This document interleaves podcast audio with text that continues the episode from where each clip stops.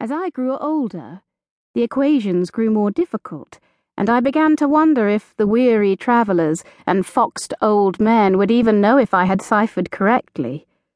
But my father did, I was certain, for he was nearly as quick with numbers as I. He also took me with him to the race clubs, even once to the Bibury racecourse where he placed wagers entrusted to him by men from Lower Cubberley all the way to Foxcote. Beside him, with his black book in my small hands, I noted the odds, the wins, and losses, mentally subtracting my father's share before inscribing the payouts. I found myself caught up in the excitement of the race, the smells of meat pasties and spiced cider the crowds, the shouts of triumph or defeat, and the longed for father daughter bond.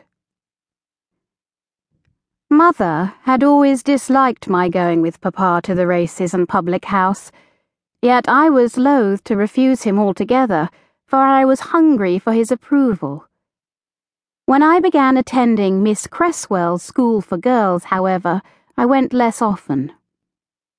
In the Crown and Crow that day, being twelve years of age, I was too old to perch upon the high counter. Instead, I sat beside my father in the inglenook before the great hearth and drank my ginger beer while he downed ale after ale.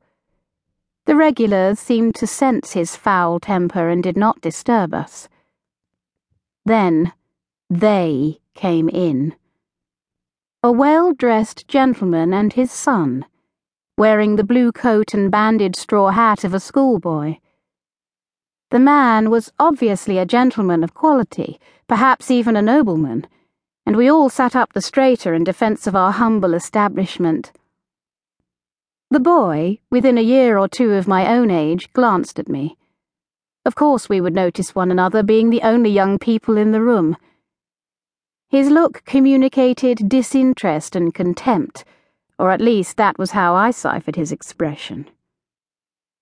The gentleman greeted the patrons in gregarious tones and announced they had just visited a Lord Somebody or other and were now travelling back toward London to return his son to Harrow's hallowed halls. My father, cheeks flushed and eyes suddenly bright, turned to regard the boastful gentleman. A Harrow lad, eh? Just so, the gentleman answered. Like his old man before him. A fine, clever lad, is he? Papa asked.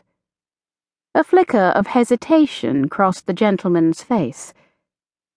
Of course he is.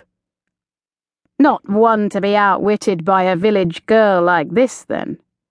Papa dipped his head toward me, and my heart began to pound. A sickening dread filled my stomach. The gentleman flicked a look at me. I should say not. Father grinned. Care to place a friendly wager on it?